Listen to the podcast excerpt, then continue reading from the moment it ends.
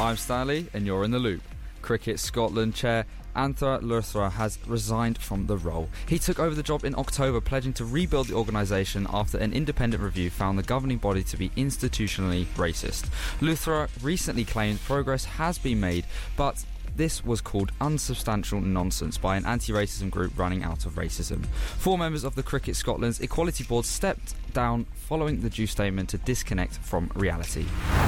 Carlos Alcaraz and Elena Rybakina remain on course to win the Sunshine Double after progressing in the Miami Open tennis. They're both looking to follow up on their single success in the Indian Wells two weeks ago. Rybakina into the Miami final after beating Jessica Pegula and Alcaraz eased past Taylor Fritz to make it a last four of the men's competition.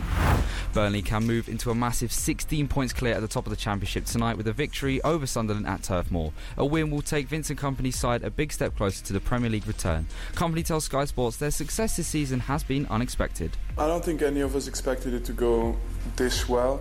And I think the points is one thing, but, but I think it's the way the way we achieve those results as well, and, and I think the, the way we establish ourselves in the division. I, I don't think anyone it wasn't part of our plans when we had the meetings here six months ago. Chelsea manager Emma Hayes says she's left exhausted after watching her team reach the semi-finals of the Women's Champions League.